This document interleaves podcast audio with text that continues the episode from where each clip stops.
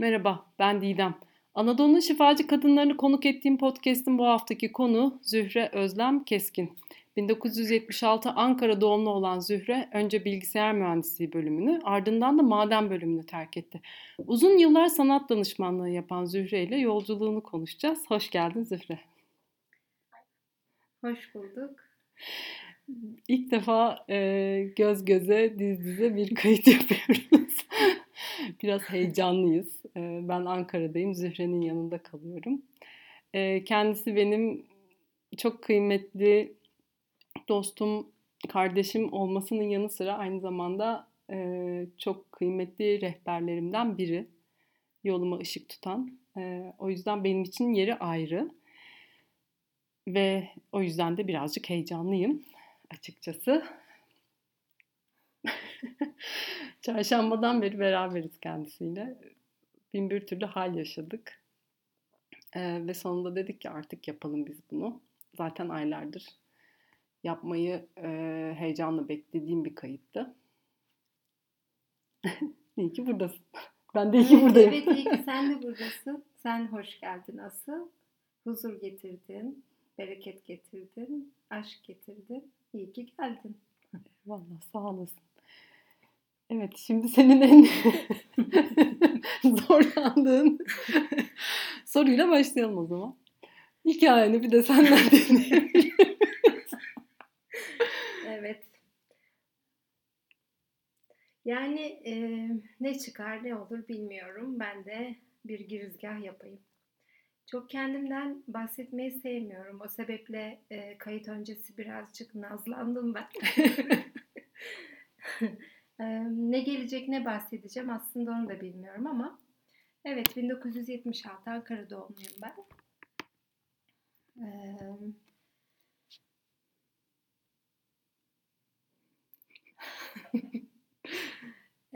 Evet çok güzel. Bütün yani şu yaşıma kadar bütün hayatımı Ankara'da geçirdim zaten başka bir şehirde geçirmedim.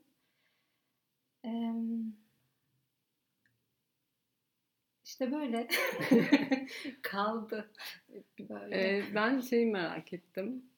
Hiç beklemediğim bir e, hikayenin bu bölümü beklemediğim bir yerde. Hani bilgisayar mühendisliği, Hı-hı. ardından maden bölümü falan. Hani şu anki tanıdığım Zühre ile hani örtüştüremediğim iki farklı bölüm ve girmişsin. Ee, sonra onları terk etmişsin.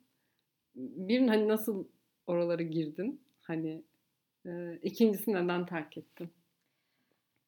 Şöyle ben e, çocukluğumdan beri e, yani ortaokulda, lisede, ilkokulda genel olarak e, başarılı bir çocuktum.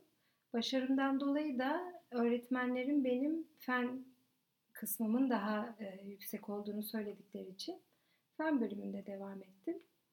E, seçeneklerim çok azdı. Eskiden ÖSS ve ÖSYM gibi e, iki durum vardı. Hı hı. Bu sebeple ben hep işte fen ağlarda okudum. Yani e, öğretmen çocuklarıyla beraber vesaire. E, aslında gazeteci olmak istiyordum. İçimde öyle bir şey vardı ama okuduğum bölüm dolayısıyla da öğretmenlerim tercihimi yaptı benim. Dolayısıyla da onların isteğiyle bir şekilde başa ne yazdıysam onu kazandım. Ama bilgisayar mühendisliği birazcık yarı bursluydu. O sebeple zaten buna gücümüz yoktu ve dolayısıyla e, oraya devam edemezdim. Sonra e, tekrar üniversite sınavına girdim ya ben yıllarca aslında üniversite sınavına girdim çıktım. Ee, bir takım bölümleri kazanıp kazanıp gitmedim. En son maden bölümünde Eskişehir'de. Ee, annemle beraber işte oraya e, gittik, kaydolduk vesaire. Ama ailemin e, genel problemlerinden dolayı babamla annemin ayrılması, benim anneme olan düşkünlüğüm ve aynı zamanda e, bu hayattaki başarı ya da başarı demeyelim de e, üniversiteyi bitirdikten sonra yapacağım işin sadece para kazanmak olduğunu bildiğim için çünkü e, çok sevdiğim e, bir şeyi yapmamış olacaktım. Hı. Ve ben e, Ankara'da zaten para kazanıyordum. Dolayısıyla da para kazanmaksa eğer hedef ve e, annemin yanında olabilmekse bu bana daha cazip geldi ve ben tekrar Ankara'ya döndüm e, ve normal hayatıma tekrar başladım. Ee, hani bu okulları bırakmandaki sebep para mıydı peki? Biraz İlk- annemin yanında olabilmek Hı hı. ve evet para. Hı hı. Paraydı. mad- maddeydi yani. Devam edemeyecektim çünkü büyük bir sıkıntı vardı. Annemle babamın ayrılması Hı hı. e, bizim için sıkıntıydı yani Ma- maddi olarak da Hı sıkıntıydı. hı. Peki nasıl bir ailede büyüdün? Annenle babanla ilişkin nasıldı? Onların onlarla olan ilişkinin sende bıraktığı izler nasıl? Ben e, hem sevgi dolu bir ailenin içerisinde büyüdüm. Birazcık garip ama hem de e, biraz şiddet olan bir ailenin içerisinde büyüdüm. Babamın e, alkol sıkıntısı vardı ve bu sebeple de zaten çalışamıyordu. E, ama buna rağmen sevginin içerisinde büyüdüm. Yani hem sanat hem bilimle ilgilenen insanlar vardı. Babam da çok zeki bir adamdı.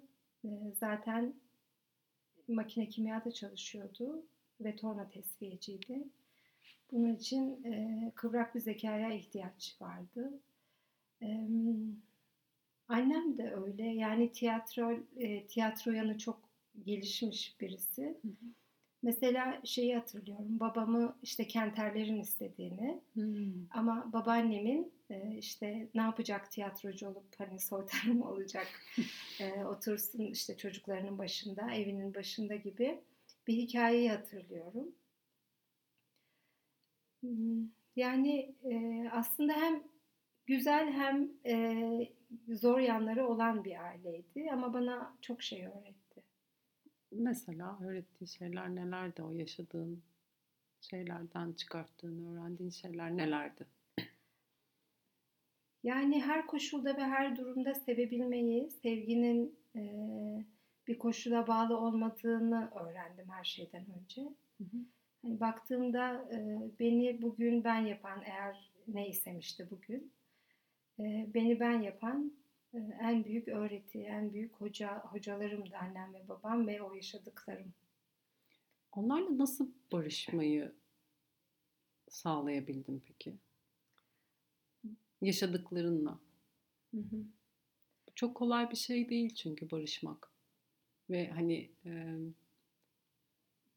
çok şey öğrendim diyebilmek. Bazen e, hani yolda öğrenirsin bir şeyleri. Hı. Bazen sana olaylar öğretir. Bazen de ruhun bir şeyleri bilerek gelir.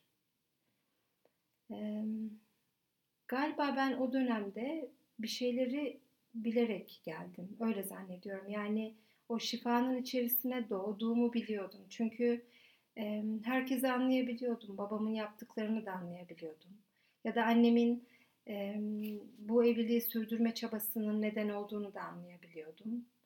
Bu sebeple e, herkesi anlayışla karşılamak değil ama gerçek anlamda onların niye bunları yaptığını bildiğinde yani e, babamın içinde başka bir dünya vardı ve bir e, bağımlıydı. Yapmak istedikleriyle yaptıkları arasında bir sürü çelişki vardı ve ben bunu görebiliyordum. Annem için de e, öğretilmiş bir şey vardı. Yani şöyle derdi genelde dedelerim, işte büyüklerimiz. E, gelinlikle girdiysen kefenle çıkacaksın. Böyle bir Hmm. hikaye vardı. Böyle bir öğretilmişlik vardı. Ne kadar e, özgür olursan, ne kadar bilinçli olursan ol fark etmiyor. Oradaki öğretileri yapmaya devam ediyorsun. Yani sana sunulan hayatı bir şekilde yaşamaya mecbursun. O yüzden e, paranın olması, olmaması, entelektüel olman, birikiminin olması hiçbir şey değiştirmiyordu. Bunları gözlemleyebiliyordum. Bu sebeple çok fazla zorlanmadım diyebilirim. Yani gördüğüm şeylerin ne olduğunu biliyordum. Sadece yaşamaya devam ediyordum ben de. Ama sonunda annen o öğretilmişlikten çıkmayı başarmış. Başardı, evet. Nasıl oldu o? Yani çok kolay bir şey değil çünkü. Evet, çok kolay bir şey değil. Ee, annem zaten 15 yaşında e, evlendirilmiş, babamı görmeden Hı hı. Evlendirilmiş. Babamla annem zaten amca çocukları ama görmemişler. Babam çünkü Ankara'da doğmuş, yetişmiş, büyümüş. Annem köyde, Sivas'ta. Hmm, Buraya geldikten sonra hani kendi söylediğine göre de hani babamdan çok şey öğrendiğini söyler. Hani ne öğrendiysem, ne gördüysem ondan gördüm der. Ee, ama tabii babam çalışmıyor. Ee, gelin geldiğinde durumumuz çok iyi. Dahilinde daha sonrasında yani babam e, makine kimyadan ayrıldıktan sonra bir süre Almanya'da yaşamış. İşte işten e, sağ sol davalarından dolayı Hı bir şekilde işten ayrılmış ve Almanya'ya gitmiş. Sonra geri döndüğünde de zaten e, işi de yokmuş ve biraz da o alkol denilen e, o sistemin içerisinde işte e, yaşamaya başlamış. Hı hı. Üç tane çocuk. Hı hı. E, artık durumumuz da iyi değil. Dedem de yok. İşte babaanne de öldü. Dolayısıyla geçinmek zorundayız ve karnımızın doyması gerekiyor. Bu durumda annemin yapabileceği tek şey o dönemlerde de işe girmek çok daha kolaydı. Yani memuriyet çok çok daha kolaydı. Annem bir şeyleri başarma arzusuyla ya da bizim e, geçimimizi sağlamak, karnımızı doyurmak arzusuyla işe giriyor. Sonra ilkokulu da bitirmeden geldiği için buraya ilkokulu bitiriyor. Ortaokulu bitiriyor. Liseyi bitiriyor. E, işte daktilo kurslarına gitmeye başlıyor. Sonra da e, dış ticaret e, başbakanlığa giriyor ve memur oluyor. Hmm, Bunun yanı sıra tabii e, babamdaki süreç hala devam ediyor ama ben şunu da düşünüyorum annemin gözlerine baktığımda ve hala konuştuğumuzda babama bir aşkı var. Hmm. Yani bir taraftan geleneklerin, göreneklerin getirdiği o ayrılmama hali var ama e, bir adama aşık yani. E, o aşk da her şeyi unutturabiliyor. Ne yaşarsan yaşa, kabul ettirebiliyor yani. E, aşkın önünde eğiliyorsun. Ama anladığım tabii işte o evdeki şiddet, o sıkıntılar, geçimsizlik, işte huzursuzluk e, artık ne olursa olsun kesin kararımı ver, veriyorum dediğini hatırlıyorum. Ki benim işte o e, liseyi bitirdiğim o dönemlerime denk geliyor. Hı hı. Kararını veriyor. Hani sonunda ne olursa olsun ölüm bile olsa ben ayrılmayı düşünüyorum diyerek kararını veriyor ve başarıyor. Hı hı.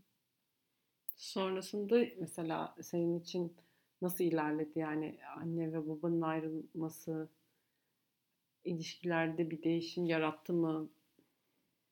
Yoksa Ben hala o aynı gözle bakabildin mi babana? babamı uzun bir süre görmedim. Hı hı. Babamla annem ayrıldıktan sonra babam gitti. Uzun bir süre görmedim.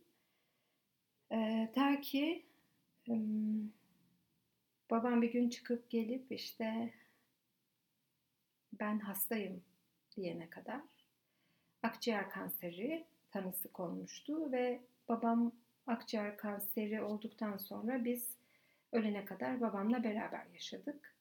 O süre bir sene kadardı yani çok fazla değildi.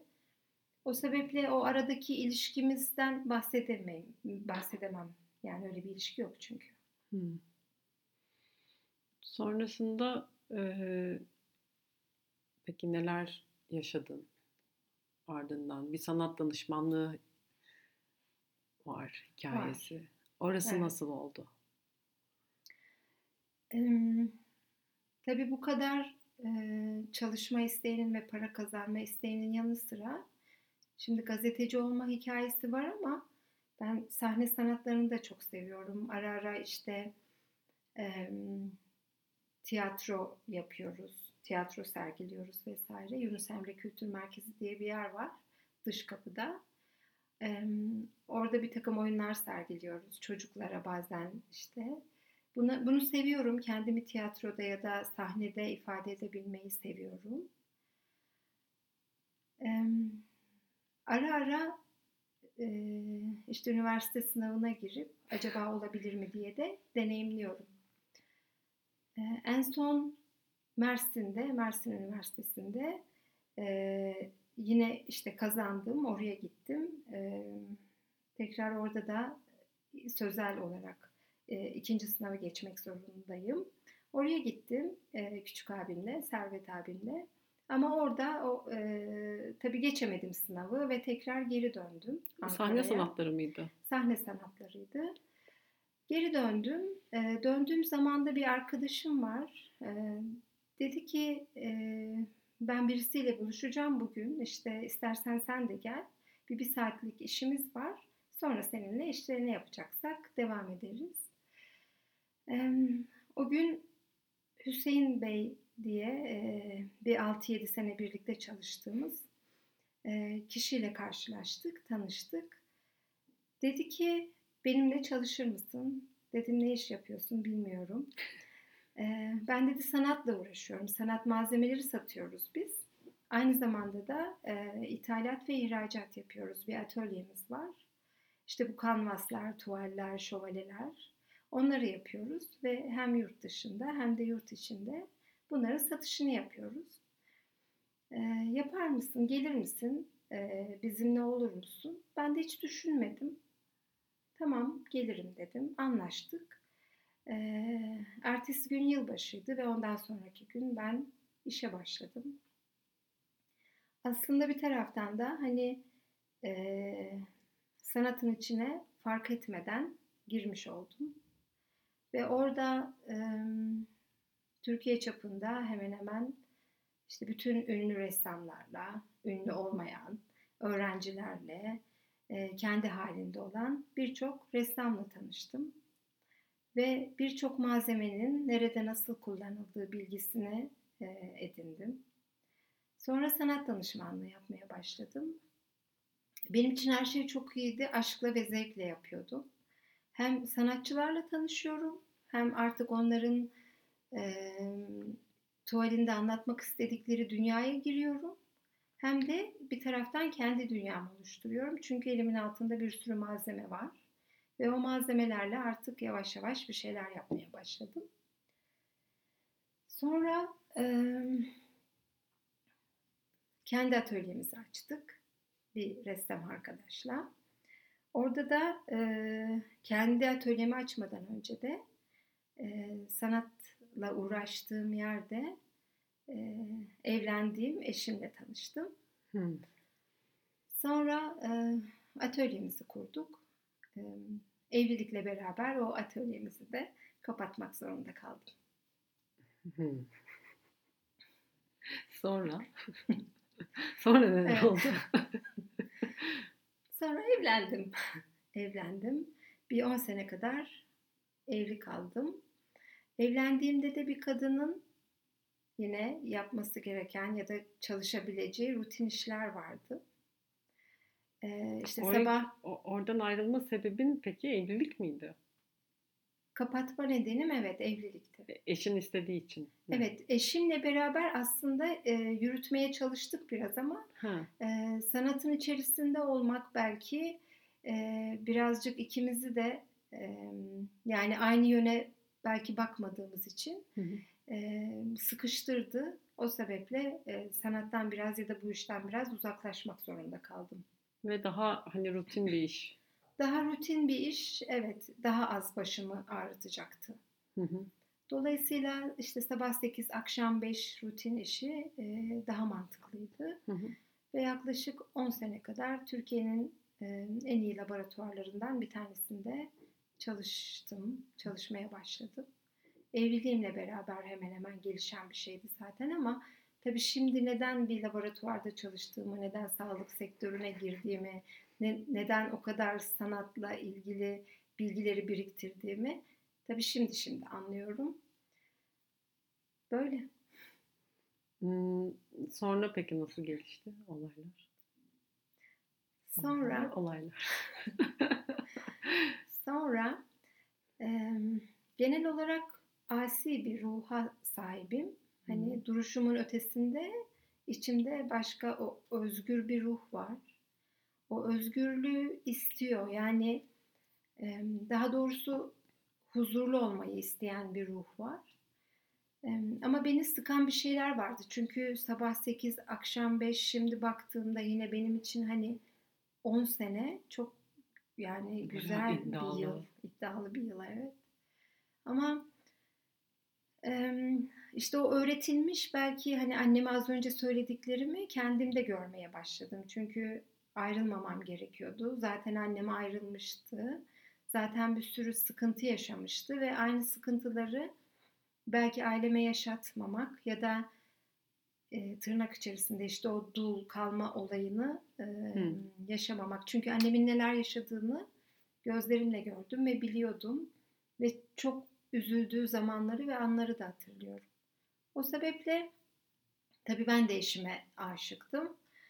Ee, benim de öyle bir hikayem. Yani aslında annemin ve babamın döngüsünü ben kendi evliliğimde Hmm. yaşatmaya devam ettiğimi fark ettim. Ee, yani mutsuzluktan ölebilirdim.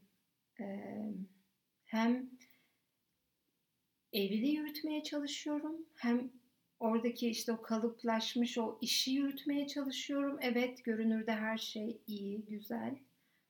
Ama mutsuzluktan ölebilirdim. Ve bir gün karar verdim.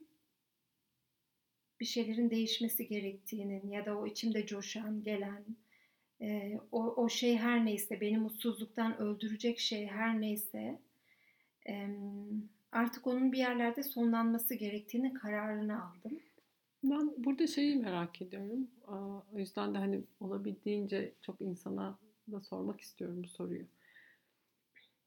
Dışarıdan görünen her şey çok güzel. Dışarıdan görünen dediğimiz şey ne? Dışarıdan görünen dediğimiz şey aslında toplumun bize yaşamamız için e, sunduğu bir hayat. Hı hı. Yani evliyim, e, görünürde her şey iyi, e, evet eşim de iyi bir insan. E, bir kadının çalışabileceği güzel bir iş yerindeyim, olabileceğim en iyi noktadayım, gelebileceğim en iyi yerdeyim, laboratuvarda. İşte bir şekilde birim şefliğine kadar gidilmiş. Her şey yolunda. Para kazanıyorum. geçimimiz güzel. Her şey yolunda yani dışarıdan bakıldığında hiçbir sıkıntı yok. Belki de birçok kişi benim olması yani olmasını istediği bir hayatı yaşıyorum. Ama mutsuzum çünkü maskelerimiz var. E, mutlu görünmeye çalışıyorum. Evliliği yürütmeye çalışıyorum. Bir şeyler e, kökünden sarsılmış. E, sevmediğim işi yapıyorum. Evraklar içerisindeyim. E, ama devam ediyorum. Çünkü e, bana sunulmuş bu hayatın acaba e, hani şımarıklık mı yapıyorum? Hı. E, uzun bir süre bu şekilde devam etti ama e, mutsuzluk e, yendi. Peki kırılma noktası var mıydı? Vardı tabii. Neydi? Yani bir birikim diyelim. Hani kırılma noktası bardağı taşıran e, o son damla suydu. Belki o 10 sene içerisinde çok çok çok daha kötü şeyler yaşamıştın ama küçücük bir söz aslında harekete geçiren şeydi beni. Hı hı. Hem e, iş yeri için hem evliliğim için. Yani bence ikisi de çok hani karar vermesi zor şeyler. Evet. Ama ikisi de benim en büyük şimdi baktığımda rehberimmiş. Hem evliliğim hem işim.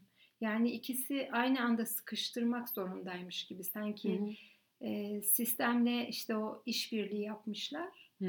Hmm, O e, el ele vermişler ve o müthiş hani o düzenin içerisinde beni bir yere itmeye çalışıyorlarmış. Hı hı.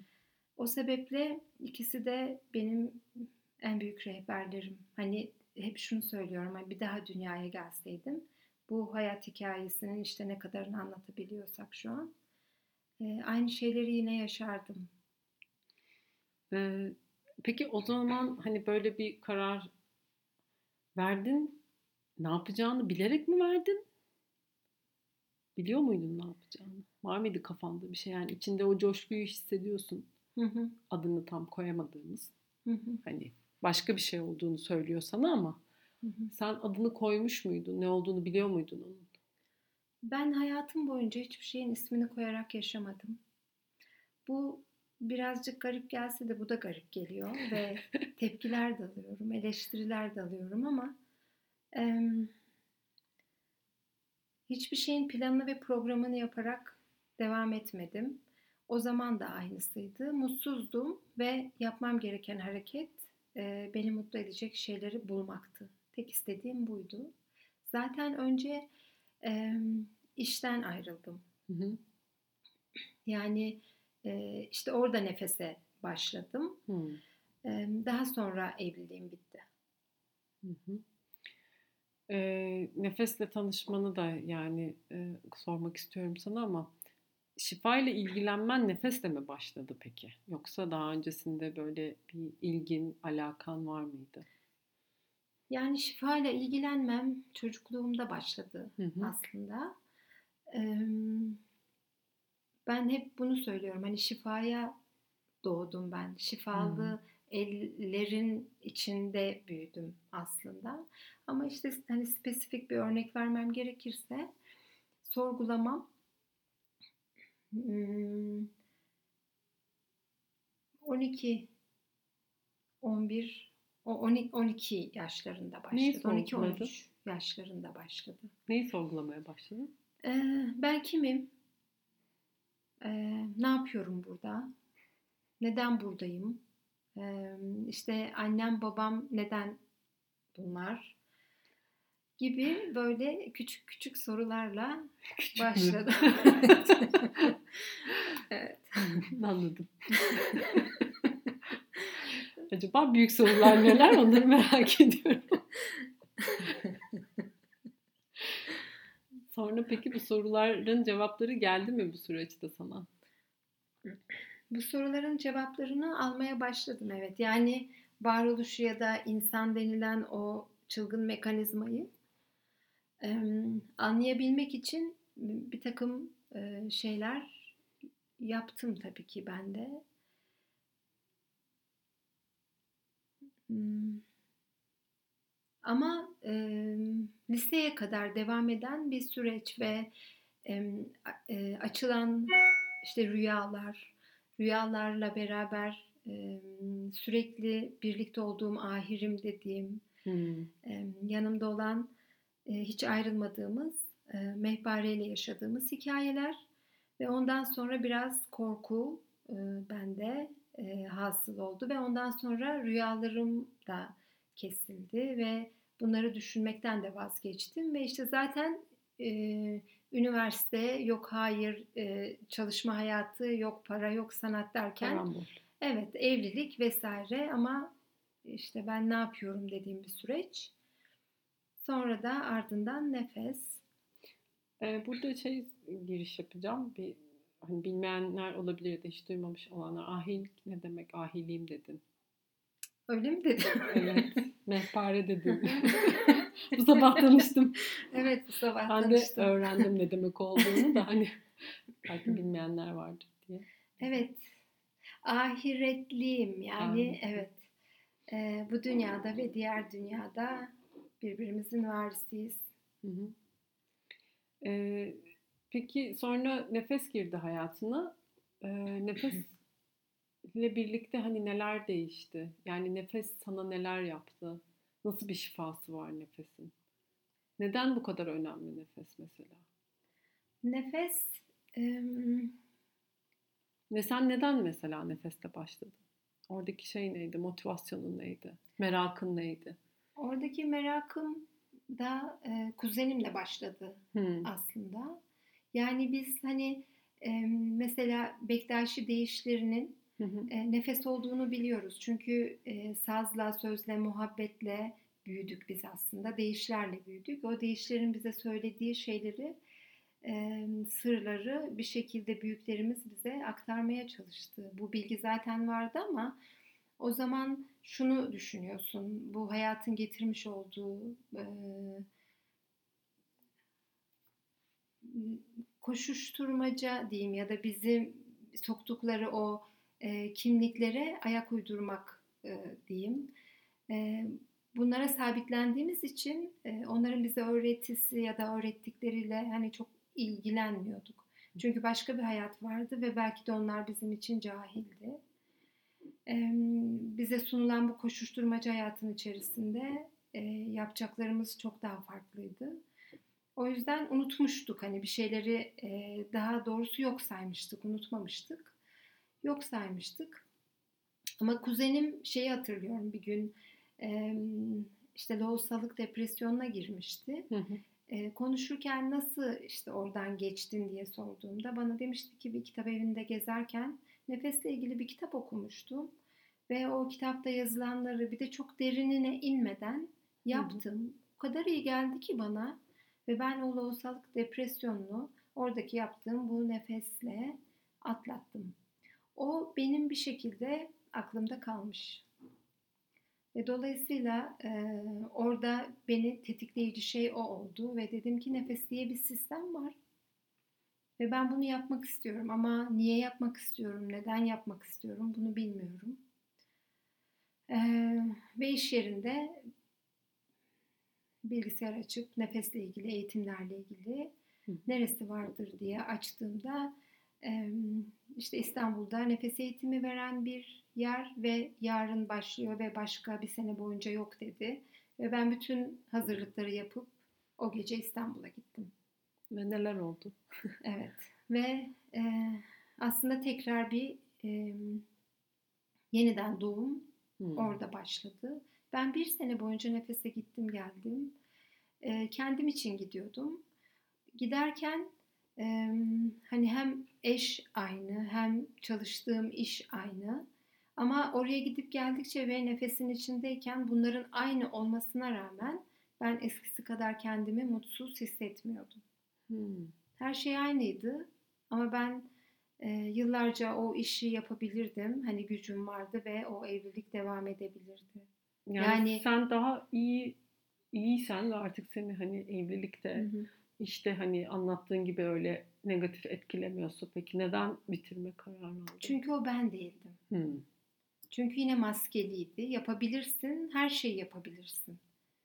Yani bütün işte çalışabilirsin hı. ve e, evliliği de sonsuza dek götürebilirsin. Ama orada e, kendim yoktum, ben yoktum. Bir başkası için yaşıyordum yine. Bunun bunun farkındalığı artık daha zor demeyeyim ama bir şeyleri bırakabilmem için işimi kolaylaştırdı. Zor oldu mu bırakmak bu maskeleri? Dönem dönem tabii. Yani maskelerden henüz tamamen arınmış olduğumu da zannetmiyorum. Hı hı. Ee, yani o zamanki ama, evet, evet, maskelerden. Evet, evet. Yani hem kolay e, yolu da vardı ama zorlandığım çok yerlerde oldu tabii ki. Neydi en çok zorlayan? Kendine olmak, kendine eğilmek. Yani kendimize eğilmek neden bu kadar zor? Ben şimdi başladım yine sorularıma. Bu arada kayıttan önce e, ne konuşacağız e, dedi Zühre. Dedim ki hani masa başında yaptığımız sohbet olacak. Ben yine sana salak salak sorularımı soracağım. Tek farkı bunlar kayıt altına alacak dedim ve o sorulara start vermiş bulunmak evet. Kendimize eğilmek e, neden bu kadar zor? Çünkü alışkanlıklarımız var. Çünkü bize öğretilen şeyler var, öğretiler var. Ve en önemlisi doğru bildiğimizi zannettiğimiz şeyler var. E, yani belirli kişilikler oluşuyor ve o kişiliklerin içerisinde sen kendini o kişilik zannediyorsun. Hı hı. Dolayısıyla ayrıştıramıyorsun ve gerçek anlamda kendini bilmiyorsun ayrıştırmadığın için. Yani ben annemle babamın hayatını e, devam ettirdiğimi bilmiyordum. Bunu fark ettiğinde böyle bir Ürktün mü? Bunu fark ettiğimde çok ağladım. Ya. Evet. Yani kızdığım her şeyin e, aslında tepki verdiğim her şeyi benim de yaptığımı gördüm. Hı hı. Kime kızdıysam anneme, babama ki çok fazla kızmıyorum, kız, kızmadım da. Ama e, tepkiyi neye veriyorsam onun aynısını yaptığımı gördüm. Yani bir gölge oyunu gibi. Hı hı. E, ben kızdığım her şeyin içinde aslında başroldeydim. Yani ben annemdim, eşim babamdı ve ben babamla nasıl baş edileceğini çok iyi biliyordum. Hı. Yani o hayatı yaşayan birisiyle hani e, nasıl baş edilir, nasıl üstesinden gelinir bunları iyi biliyordum ve o belki de benim için bir başarıydı. Ve konfor alanı olabilir mi? Konfor alanı tabii. Konfor alanıydı. Yani bildiğin Bildiğin tabii tabii. yer olduğu için. tabii. Bildiğini zannettiğin aslında. Yani. Evet. evet. Bunları ayrıştırmak gerçekten güç. Yani kendine ulaşmak, kendini bilmek. Çünkü hani o hassasiyet istiyor, şefkat istiyor, özveri istiyor, Dürüstlük istiyor. dürüstlük istiyor. Bir kere karar vermek gerekiyor. Yani kararını verebilmek için de önce görmen gerekiyor. Dürüstlüğün de ötesine geçip hani o görüyü hissettiğinde o kararı alıp adım atmak gerekiyor. Peki o konfor alanından ayrılmaya karar vermek zor bir şey değil mi? O ana geldiğinde artık zorlamıyor seni. Çünkü Hmm. ben ne yapacağımı hiç bilmiyordum. Hı hı. Hem konfor alanımdan çıkıyorum hem e, hayatımı nasıl idame ettireceğimi Yani bilmiyorum. işinden, Çünkü evliliğinden işim- yani evet, her şey yani gü- güven sağlayan sana, evet, maddi manevi güven Evet. sağlayan her şeyi. evet. Her şeyi bir anda bıraktım. Nasıl yaşayacağımı bil- bilmeden. Çünkü hani e, o mutsuzluk serüveni de geçti. Kendini Hmm. bilme isteği ve kendimi bulma isteğiyle yola çıkıyorum. Hı hı. Em, hiçbir şey umurumda değil. Em, çünkü kendimi bulamazsam bu sefer mutsuzluğa sürükleneceğim. Hani mutsuzluktan ölebilirim ama açlıktan ölmeyeceğim kesindi. Hı. Ne yapacağım ve nasıl yaşayacağım umurumda bile değildi. Sonra ne yaptın? Umurumda olmayan bir yaşantıya başladım. Nasıl başladın? Çünkü bu kısım çok önemli buluyorum. Ee, en çok zorlandığımız ve hani e, çıkamadığımız yer burası. Hani işte nasıl para kazanacağım, e, nasıl yalnız yaşayacağım gibi bir sürü insanın sorusu oluyor ya. Burası bence çok kilit. Birçok insan da bunu yaşıyor bu ikiliği, bu çıkmazı bence. Sen nasıl çıktın oradan? Yani em, nasıl para kazanacağımın derdine düşmediğim için Hı hı. Sadece eee, artık elimde nefes gibi bir Hı hı. araç vardı, bir enstrüman vardı. Eee, ve yani cebimde bir pırlanta elmas vardı ve ben onunla birçok şeyi yapabilecek kadar kendimi güçlü hissediyordum. Hı hı. Eee, zaten o döneme kadar kendi ayaklarımın üzerinde bir şekilde durmuştum. Eee, ve kendi ayakları üzerinde nasıl durulur bunu da biliyordum Hı hı. her işin üstesinden gelip her yerde çalışabileceğimi de biliyordum. Çünkü ne iş olursa olsun yapabilirim ve para kazanabilirim. Ee, ama artık bir şekilde e, kendim şifalandığım için insanlara da şifa aktarmak istedim. Çünkü her gördüğümün nefesine bakmaya başladım ve Hmm. nefesten artık onun yaşam haritasını çizebiliyordum, anlayabiliyordum. İstiyordum ki herkes, çevremdeki bütün insanlar, sevdiklerim, arkadaşlarım, ailem bu nefese dahil olsunlar. Onlar da bilsinler. Hani hayatlarını değiştirmek ya da bu işi yapmak için değil de yine oldukları hayatın içerisinde daha huzurlu ve daha mutlu yaşasınlar.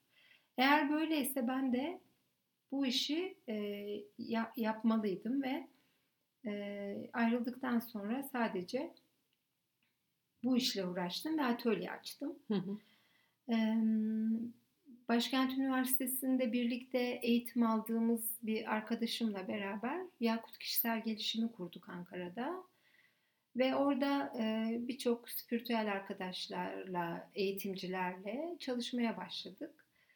E, kendimi, yani geçimimi o şekilde sağlamaya başladım. Peki nefesin nasıl bir şifası var? Nefesin kendisi şifa. Hı hı. Yani e, kendi bedenimiz ve ruhumuz arasında bir köprü görevi görüyor. E, şah damarından daha yakın olanı diyor ya işte hani onu bilmek, kendini bilmek.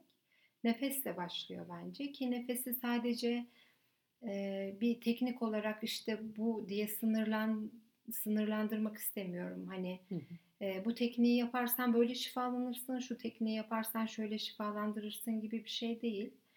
O nefes bizim içimizde can dediğimiz aslında, ruh dediğimiz sistemin ta kendisi. Dolayısıyla bütün şifa, bütün hikaye orada toplanmış. Bütün e, içine aldığın hava e, ve içine aldığın geçmişten gelen bütün şifalar aslında o bilge e, ruhunun içinde, nefesinin içinde. Dolayısıyla sen nefesine meylettiğinde kendini bilmek istediğinde nefesin sana senin kim olduğunu öğretmeye gönüllü.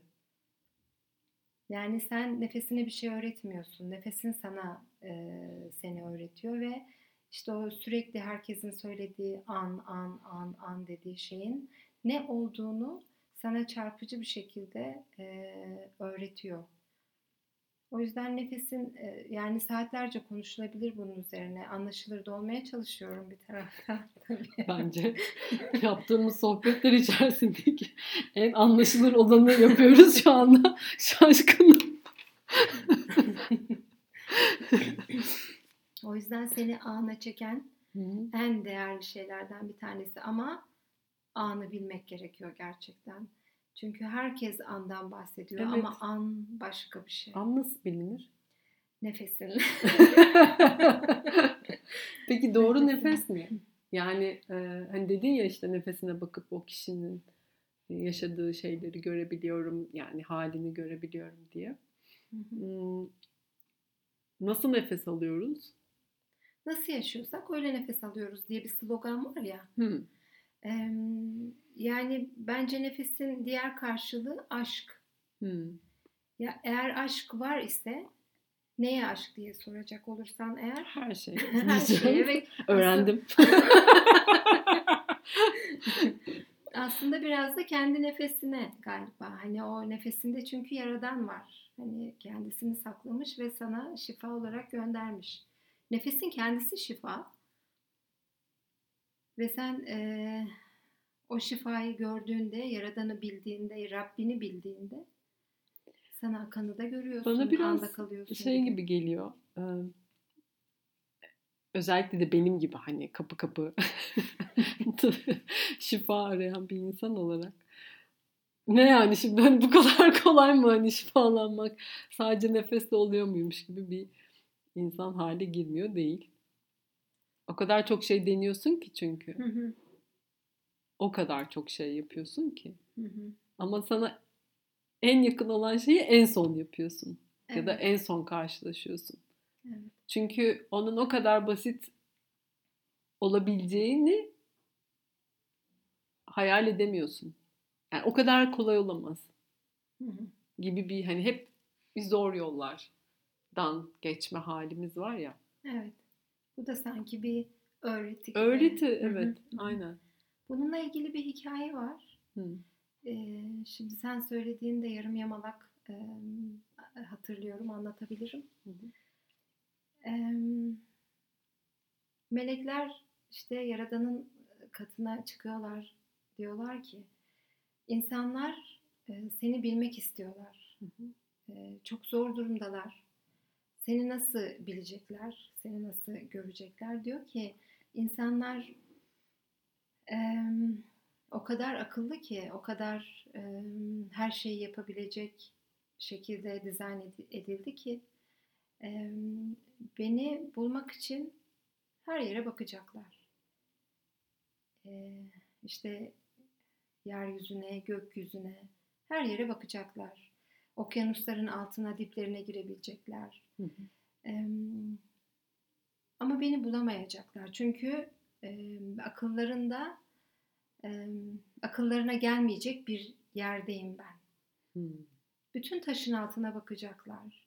İşte evet uçaklar yapılıyor, füzeler fırlatılıyor, işte okyanusların altına yedi kat yerlere gidiliyor. Her şeyi yapabiliyoruz artık teknolojiyle. Her yere gidebiliyoruz. Ama şah damarlarından daha yakın bir yere gizlendim ben. Hiç kimse dönüp Oraya kendi yani. evet e, kalbine bakmayacak. Kalbine baktığın zaman işte orada aslında kendini o anda kalabilmeyi, o şifayı, yaradanı orada görüyorsun. Ee, biz hep seninle de konuştuğumuz benim kendi özelimde hep e, hep bir yerde aramak, hep başka bir yerde arama mevzusu aslında. Kendine bakmak, kendinle buluşmak neden bizi bu kadar zorluyor sence? Bulduğumuzu aramaya çalıştığımız için bence. Hmm. Çünkü önce bulursun sonra ararsın. Önce bulursun Evet. sonra. Hmm. Çünkü zaten bu bende merkezimde gizli olan hani az önceki hikayeden de yola çıkarsak Hı hı. zaten bende olan, mevcut olan bir, bir şey var, bir cevher var. Çünkü işte bizim belki doğum saatimiz, e, doğum günümüz, doğum yerimiz, konulan ismimiz bunların hepsinin bir anlamı, önemi var. Aslında bu kendimize dönsek ve neden hani biz, biz- bize sunulmuş şeylerin farkına varsak, kendimizi anlamaya çalışsak, kendimizi araştırsak e, bu kadar zor olmayacak hiçbir şey. Yani ya da bir başkasına ihtiyaç duymayacağız. Hı hı. Ama biz e, hep başkalarında gördüğümüz şeyi e, onlara özel verilmiş bir e, hediye zannediyoruz. Aslında o hediyeler bizde de var. Evet, bu çok enteresan. Ee, Senle de hep konuşuyoruz zaten. Mesela işte benim birilerini böyle aa işte şöyle birisi, böyle birisi hı. şöyle parlıyor demem Hı hı, ve senin de bana sen de böyle parlıyorsun hı hı. Demem. Yani e, biz kendi ışığımızı neden göremiyoruz sence? Dışarıyı parlatmak daha hoşumuza gidiyor. Çünkü dışarıda gördüğümüz o kahramanlar Hı hı. aslında bizim içimizde gizli olan yerde olanlar. Yani dışarıda ne görüyorsam ve takdir edip alkışlıyorsam Hı. aslında onun yapabileceği potansiyeli benim içimde var. Ama ben bunu görmüyorum. Çünkü dışarıda aramak daha kolay geliyor. İşte onlar yine e, öğretiler.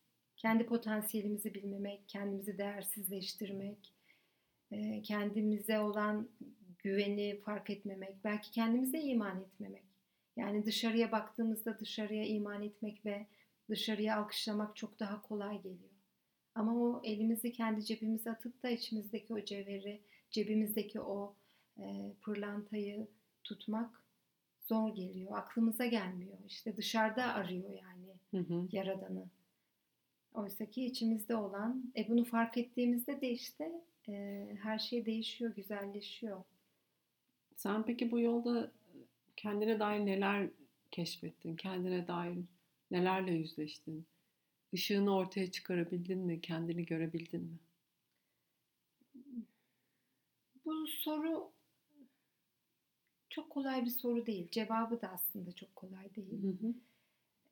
Yani yüzleşmeler oldu. Cevabı çok kolay tabii ki. Hani bu, evet, hani yüzleşmeler devam ediyor ama şimdi bu yol dediğin şey aslında yolu tanımlamak gerekiyor. Hani bu yol dediğim şey zaten doğduğum günden öleceğim güne kadar Hı hı. geçerli olan bir yoldan bahsediyoruz. Bir başka bir yol yok yani. Herkesin yolu var ve herkesin yolu tek ve bir.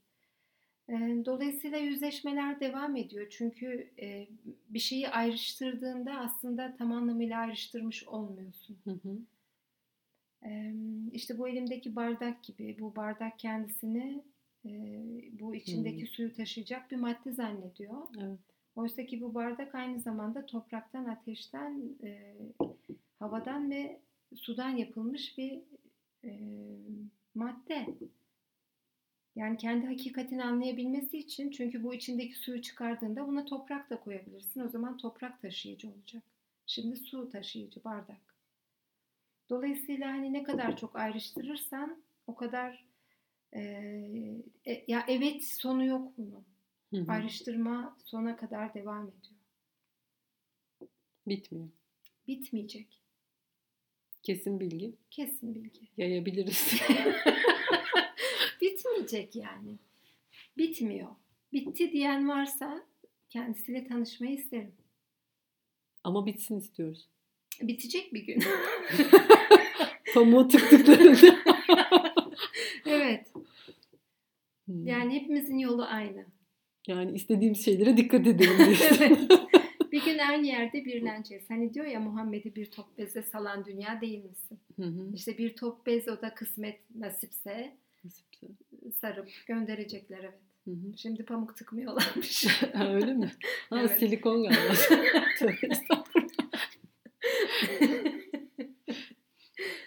Peki sen dışarıda aradın mı? Bir rehberin oldu mu? Dışarıda uzun yıllar aramadım. Yani dışarıda böyle bir şeyin aranıp aranmayacağının bilgisi de yoktu bende.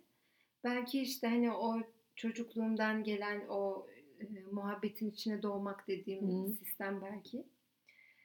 Eee, ama yani eğer bir gün bir rehber çıkacaksa o rehber seni buluyor sanki. Çıktı Bir mı? rehberim oldu evet. Nasıldı? Anlatır mısın biraz?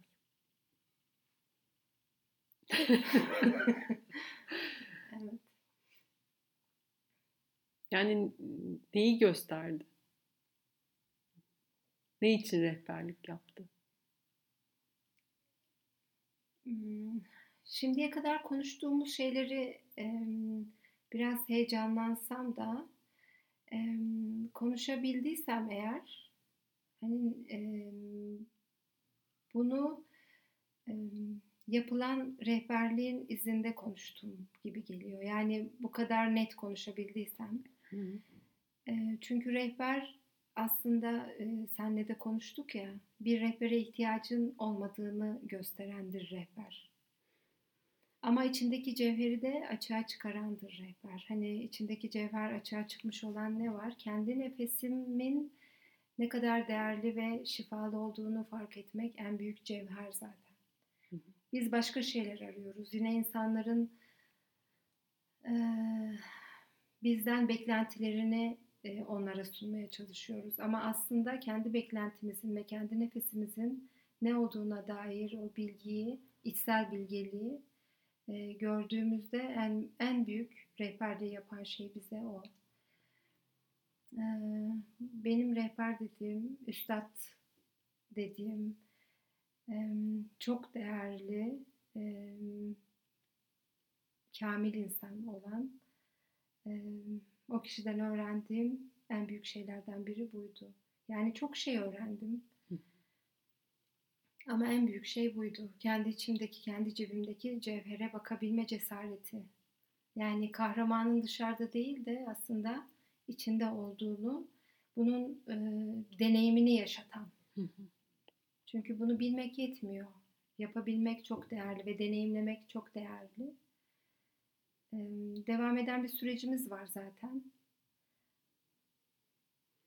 Yani e, anlatmak şu an çok yeterli gelmiyor. Sözcüklere dökülebilecek bir şey değil gibi. Yani belki böyle bir soru beklemiyordum. Ee, bu sebeple çok anlatılacak bir şey değil. Yaşanması gerekiyor. Peki illa yanmak mı gerekiyor? Yanmaya ne anlam yüklediğimize bağlı. Hani bence yanmak gerekiyor. Neden? Hani lay lay lom, kuşlar, ağaçlar, böcekler şeklinde de gidebilirsin ama yanmaya yüklediğimiz anlam önemli. Çünkü Yanmaya benim yüklediğim anlam acı. evet ben de e, sana ait olmayan birçok şeyin erimesi diye bakıyorum. Hı. Yani onun adı her neyse. Bu süreçte ama canın acımıyor mu? Süreçte canın acıyor ama e, sen yola girmediysen ve bu beşer hayattaysan yine canın acıyor. O zaman da işte e, dört duvar evi almak için canın acıyor. Dört tekerli arabayı almak için uğraştığın zaman hı. canın acıyor. Para kazanmaya çalışıyorsun. Evet. Karnını doyurmaya çalışıyorsun. İşte bir tane televizyon varsa, iki kişinin istediği başka kanallar varsa kendinin kanalını açmak için canın acıyor. Burada da canın acıyor. Yani Doğru. e, dolayısıyla şey fark etmiyor. fark etmiyor. Burada acıttığın kadarını burada belki eriterek e, adına acı diyoruz ama eriterek bitirmeye çalışıyoruz. Yani şey gibi sanki hani bin defa ölmek mi bir defa ölmek mi? Yani evet. Denebilir. Bir defa ölmek. Yani her gün hani ölüp ölüp doğuyorsun aslında. Her Gibi, her evet. nefeste ölüp ölüp doğuyorsun. Belki bunun farkına varmak. Hı hı. Ya da işte dünyanın o sunmuş olduğu cafcaflı hayattan Ya da işte şey var. vazgeçmek. O bahsettiğin gibi bir hayatın içinde, o çıkmazın içinde ömür boyu yaşamaktansa özgür yaşamak aslında. Evet. Kim olduğunu bilmek. Belki de aynen. olsun aslında. Evet, hani evet. bakmak gerekiyor. Hı hı. Belki de gerçekten dört duvar almak için gelmiş birisin yani. Hı hı. Bunun için uğraşacaksın ve dünyalıksın. Ee, bu belki de bu kadar yani. Hani bu, bu dünyada tekamülün bu kadar. Ama ilk önce o soruyu sormak belki hani Hı kendine eğilmek dediğim işte kendini bilmek çünkü oradan başlıyor gibi. hı. hı. Ben kimim diye sorduğunda ya da ne yapıyorum, kimin hayatını yaşıyorum diye e, bu soruyu sorduğunda vereceğin cevap önemli. Eğer tamam okey sen bu kadardır ve öyledir yani. Hı hı. Doğru. Evet. Sıkıntı o zaman başkasının hayatını, başka kimlikleri üzerimize almak ve giymek. Evet. Kimin hayatını yaşadığın önemli. Hı hı. Hı hı. Yani işte ben o maden bölümüne devam etseydim Hı hı. kimin hayatını yaşayacaktım bilmiyorum. Ama ben e, zaten 38 yaşına kadar bir başkasının hayatını da yaşadım ayrıca. Hani o küçük bir orada bir hikaye, küçük bir an Hmm. yani. Oysa ki 38 sene geçmiş. Hı hı. Peki nefes dışında neler yapıyorsun başka? Başka hangi çalışmalar yapıyorsun? Nefes dışında e, dramayla ilgileniyorum. Hı hı. E, onun dışında hani burada saymak istemiyorum ama herkesin yaptığı gibi yolda işte hmm, akses gibi, meridyen terapisi gibi, işte Theta Healing gibi, işte simya gibi, Hı hı. işte kalbin şifası gibi bir sürü bir sürü bir sürü öğrenci koçluğu, yaşam koçluğu, Hı. oradan oraya, oradan oraya. İşte hani kapı kapı aradın mı'nın cevabı aslında yani. Hı Kapı kapı arıyorum. Nerede ne arıyorsun bilmiyorum. hı. hı. Ama bunların hepsi bir şekilde evet diplomalarıyla beraber alındı. İşte bir müddet çerçevede kaldılar ve şimdi hepsi dosyalı bir şekilde bir kitabın arasında duruyor. Hı hı. Çünkü konu e, hani bu- bunu da birçok kişi söylüyor. Aslında yolumuz bir. Yani herkesin yolu bir ve herkes hemen hemen aynı şeyleri yaşıyor. İsimlerimiz başka gibi geliyor. Hı hı. Eee, ama bu aradığım, gittiğim eee, bütün eğitimlerin sonunda içime dönüp baktığımda eee, aslında benim eee, atalarımın, işte dedemin, babamın, annemin neyse onların bana öğretmiş olduğu o eee, eğitimmiş zaten ve o Hmm. bilgilermiş hepsi şu an paket paket satılan. Hı hı. Meğer ben zaten bunları bilerek ya ben dediğim aslında hepimiz biliyoruz. Çünkü hepimizin DNA'larında var bu.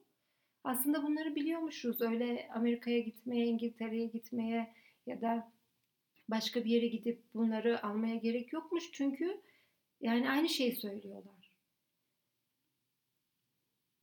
O yüzden anladım ki şimdi yapılabilecek tek şey Hı hı. kendi merkezinde kalabilmek Hı hı.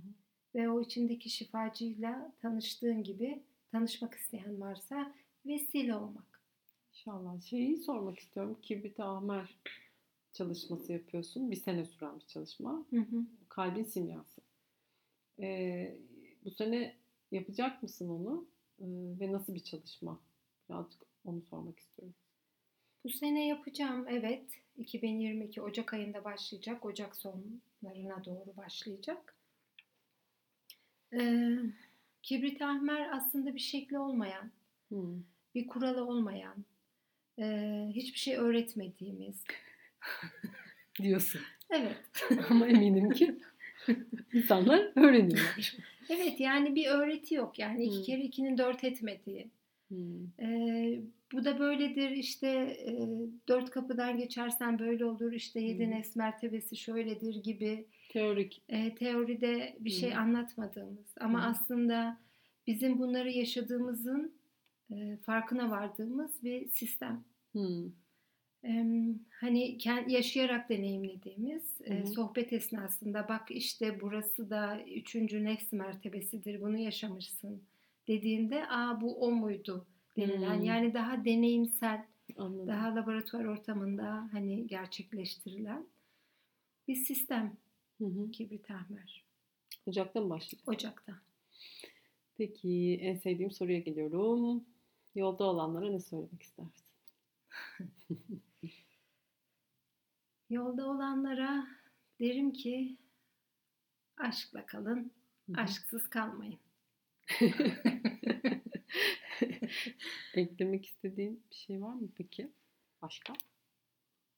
Eklemek istediğim başka bir şey yok. Sadece e, bu dünyanın bir şiir olduğunu fark edelim. Hı hı. Geçici bir düzenek olduğunu fark edelim ve şiir edasında, şiir tadında yaşamaya meyledelim.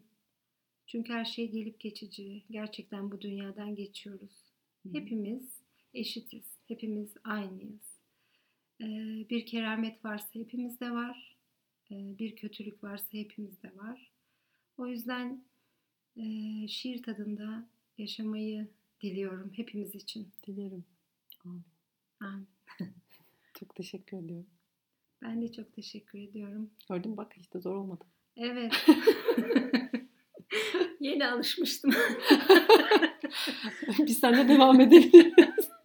Mutfağa alalım sizi. Gerçekten teşekkür ediyorum. Hem paylaştığın için, hem misafir ettiğin için, hem rehberliğin için, hem dostluğun, kardeşliğin için. Çok sağ ol. İyi ki varsın. Hmm. Bunu böyle göz göze söylemek de ayrıca güzel oldu.